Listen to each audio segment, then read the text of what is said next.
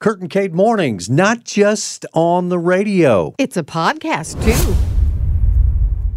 I got to crush my goals. I got to save the world. I've got to do big things for God. I've got to hustle harder. I've got to make history. I've got to give 110%. Uh, just running through that right now. of Just listening. exactly. Drew Dyck was with us. His book is Dynamites. I read it during my week off. Just show up. Yes, he did show up and he gave us a new perspective. Well, it all started with a midlife crisis.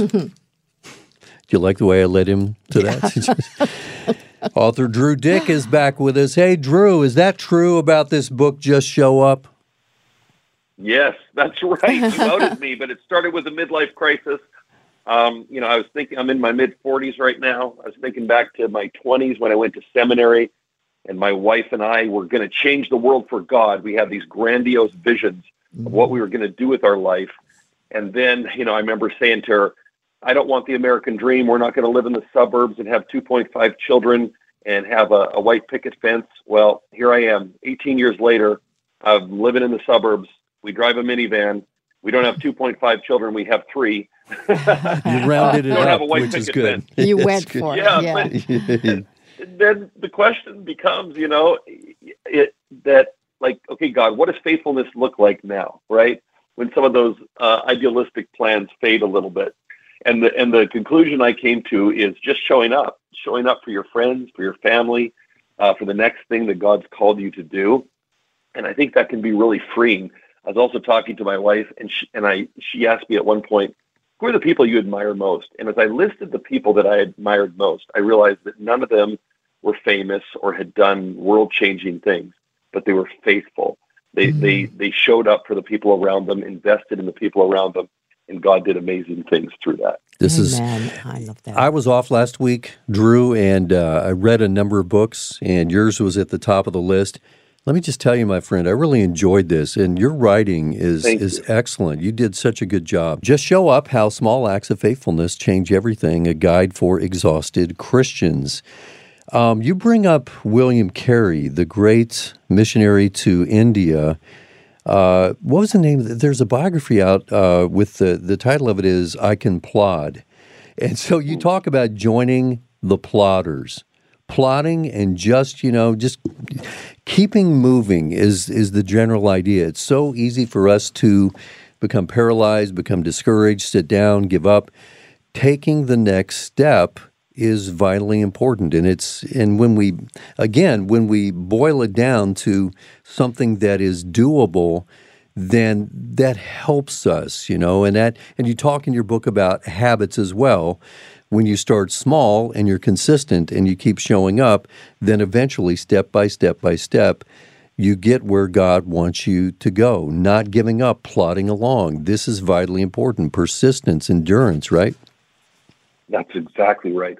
Um, I think that, especially in our time, when it can seem like you go on social media, you see these people blowing up and having these incredible lives, and of course, you're not seeing the whole picture; you're just seeing some highlights, or right. maybe it's not even real. Uh, it can be easy to get discouraged and kind of wonder, "Hey, God, what what's happened with me?" You know, I, I talk to a lot of people who feel like God's put them on the shelf, and they just feel like nothing's happening. But what I encourage people to do, what I encourage myself to do, is yeah, like you said, commit to those little acts of faithfulness because they do add up over time. And it, it, it applies to our spiritual life, you know, our spiritual disciplines, those practices that connect us with God. A lot of people think you got to read the Bible for an hour every day or master a, a spiritual discipline with a Latin name. I tell people just commit to cracking your Bible open every day. You know, you might only read a verse or two, or maybe you'll get into a groove and read a whole, you know, few chapters. But if you just do that every day, it has a huge impact over time. The same thing applies, I think, when it comes to the church. A lot of people think, okay, what should I do? Should I lead the small group? Should I get in full time ministry? Well, start just by showing up at church every Sunday, which is hard, right? Yeah. But if you do, you naturally get involved and things start to happen. So again, just showing up to the next thing God's calling you to do, it may seem small, but it really adds up over time. Hmm. Here's a big idea, also illustrated in a book that you mentioned that I have been working through. I haven't finished it yet, but it's the classic from James Clear, Atomic Habits, talking about Yes. habits. And the whole idea of um, basically attaching something good to uh, a good habit, a habit you want to foster, making it pleasurable, making it nice, making it fun, and then uh, make something, and so making it easy. So something good that you want to establish as a habit in your life you know, you know, make sure that uh, you make it easy. And then if you want to eliminate a bad habit, this is the practical stuff. We know God is empowering us to do all of this. But if you want to get rid of a bad habit, make that whatever that is, that habit difficult.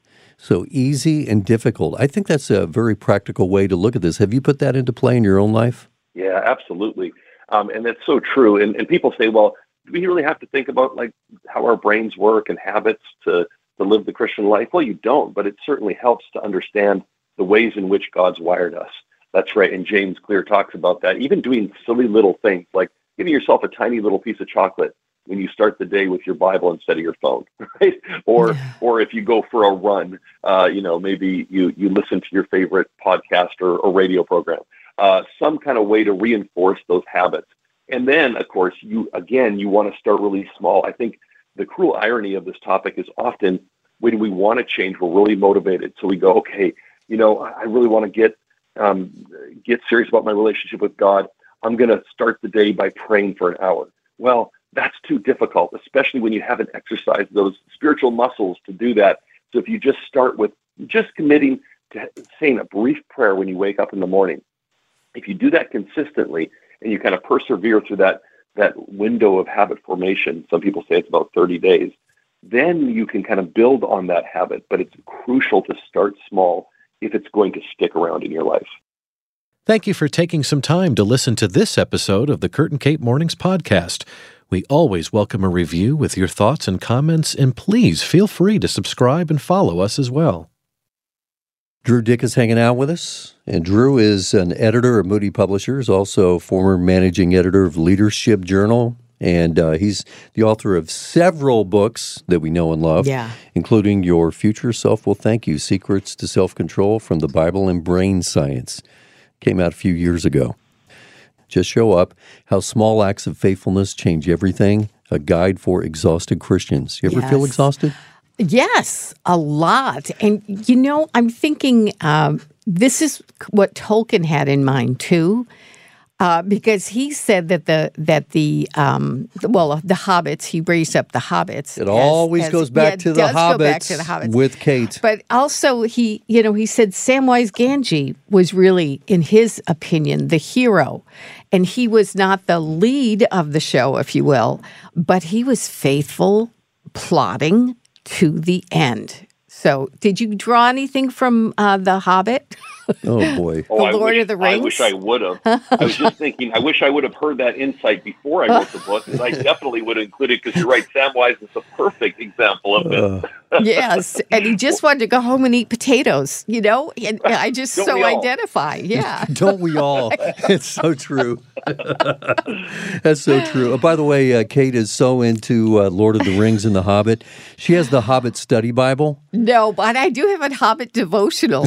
there, it really exists. Bilbo's really Insights. They have a little yeah. like uh, place for that. You know, it's like uh, just a little bit of truth there. Yeah. Uh, of course, I'm just kidding. So don't go on Amazon and, or ChristianBook.com and try to order up, that. And just being there it can be key. That's what we're talking about Yeah. here every day. And it's not glamorous, it's an average, ordinary day, but over a period of a lifetime with consistency, oh, God can do amazing things. Mm. Drew, I want to ask you about, you know, the, the big question that all of us have grappled with, you know, God's will. Now, we know what his revealed will is in the Bible. We know uh, what he's revealed to us, and we know uh, his principles and all of that. But we were talking about this last hour as well. You know, how do we we know what God's will is in a given situation? Like, should I take this job? Should I marry this person?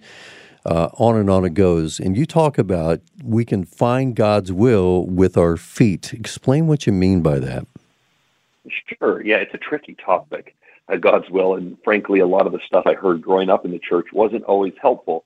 Um, sometimes it was a little bit spooky and mysterious, like you kind of had to wait for a sign or something like that to understand what God wanted you to do. What I've found, and, and that certainly happens, I don't discount that. We got examples in Scripture of God miraculously leading someone. But I think for the most part, it's it, the, the unglamorous truth is that we usually find God's will as we obey Him, just as we act with faithfulness in our current situation.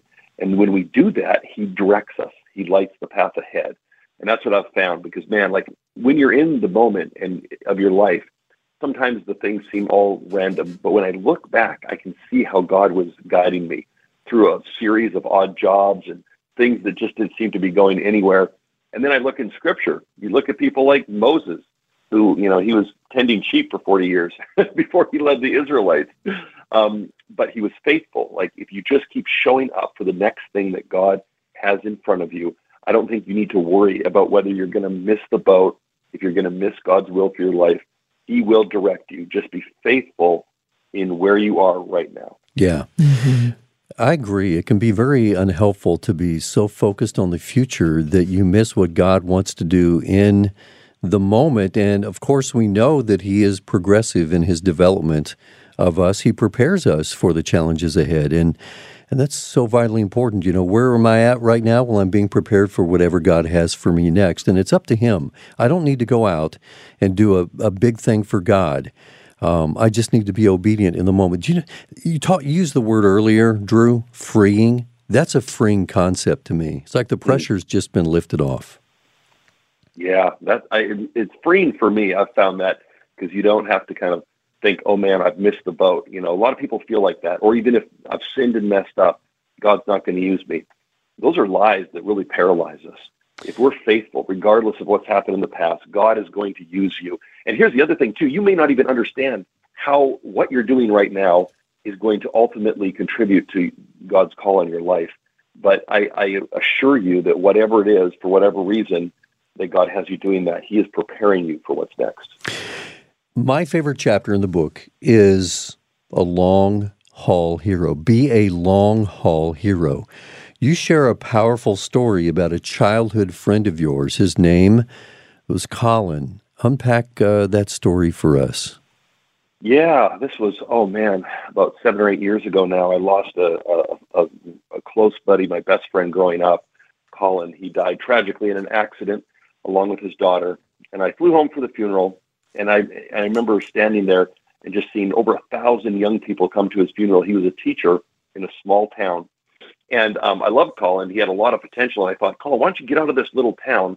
Uh, often, you know, I even said that to him. He was a basketball coach, and I said, hey, you could go to a bigger city. You could probably coach college uh, basketball instead of uh, the middle school girls, which he was coaching. And I remember what he said to me when he was alive. He said, I love this town. I love the people here, and I just want to invest in them.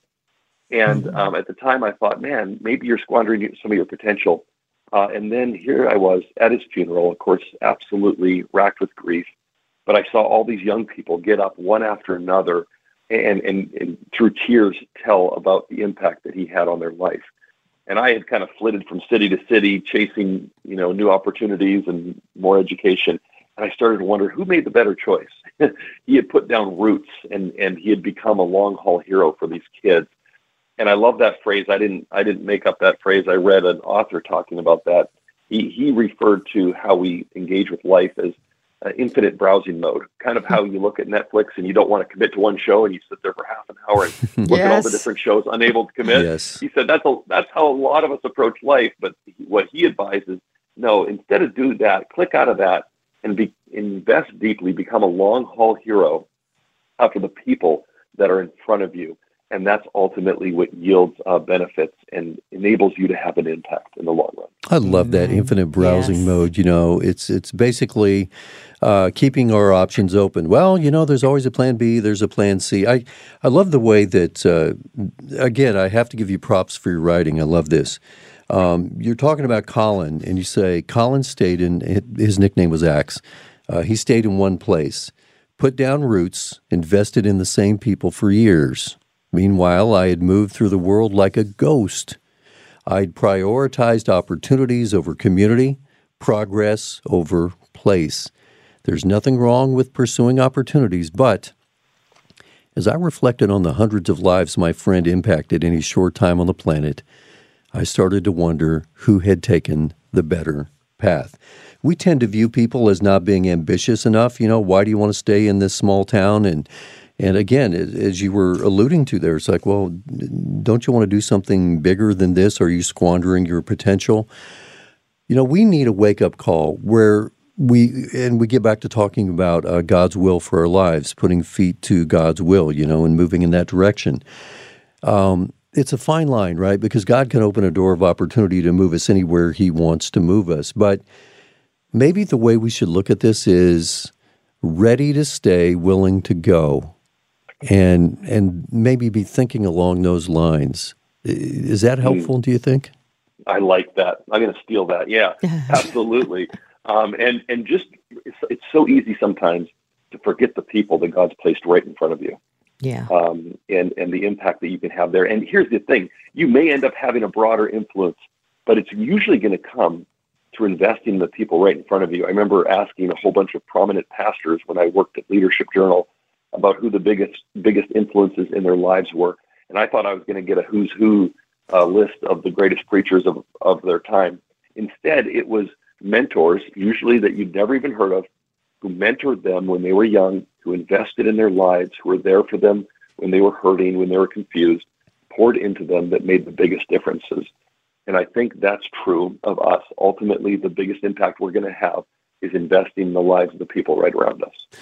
This whole conversation is just relieving us of the tension and the weight and the pressure of trying to make things happen if you follow the Lord, He will open the door. And again, we're not saying be uh, inactive or or too passive here, but um, you know, we take the next step that God reveals to you. Kate, step by step, right? Inch yes. by inch, it's a cinch. Yeah, step by step. Inch by inch, it's uh, a, a cinch. Mile by mile takes a while. Yeah, or it's harder. I don't know, Drew. What, anyway, what is that? What, maybe that you're saying? where you're supposed to be.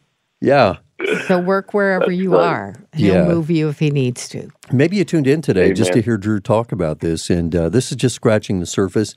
You guys, this is an easy read, but it's not shallow. It's friendly and conversational. Drew, it's I feel like you're a good friend of mine just after reading this book, and I've never met you face to face, only on the radio. Well, thank you. That was my hope. I just kind of hope people come away with it maybe have a chuckle or two. I have a lot of dumb dad jokes in there. But um, we love those. oh, we do. Of course. I do too.